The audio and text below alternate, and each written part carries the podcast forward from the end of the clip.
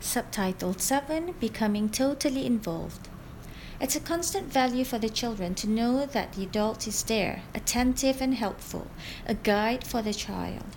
Perhaps this way of working with the child will build a different understanding of our role than we have had before.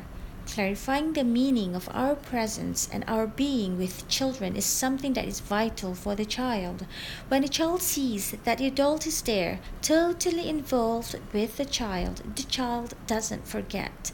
This is something that's right for us and it's right for the children. There are many things that are part of a child's life just as they are part of an adult's life.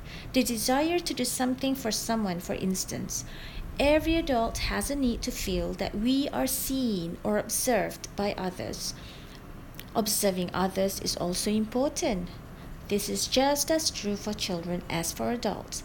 Therefore, it's possible to observe, to receive a lot of pleasure and satisfaction from observing in many different ways. When the child is observed, the child is happy. It's almost an honor that he is observed by an adult.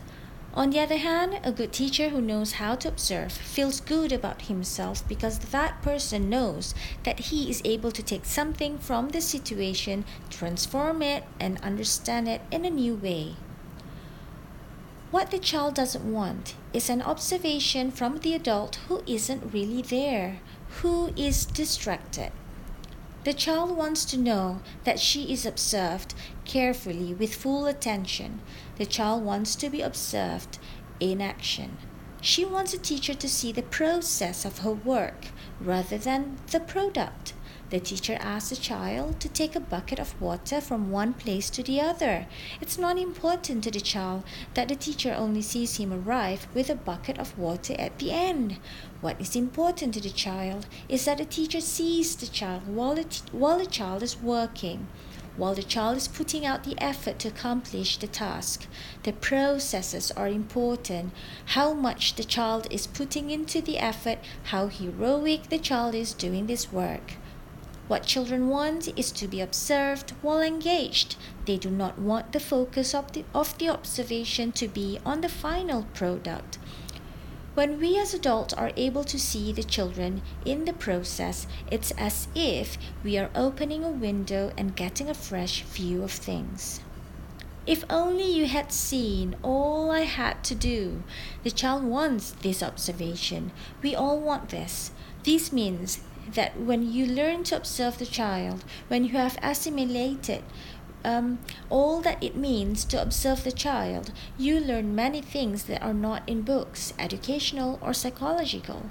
And when you have done this, you will learn to have more diffidence and more distrust of rapid assessments, tests, judgments. The child wants to be observed, but she doesn't want to be judged. Even when we do judge, things escape us. We do not see things, so we are not able to evaluate in a wide way. This system of observing children carries you into many different feelings and thoughts, into a kind of teaching full of uncertainty and doubt. And it takes wisdom and a great deal of knowledge on the part of the teachers to be able to work within this situation of uncertainty.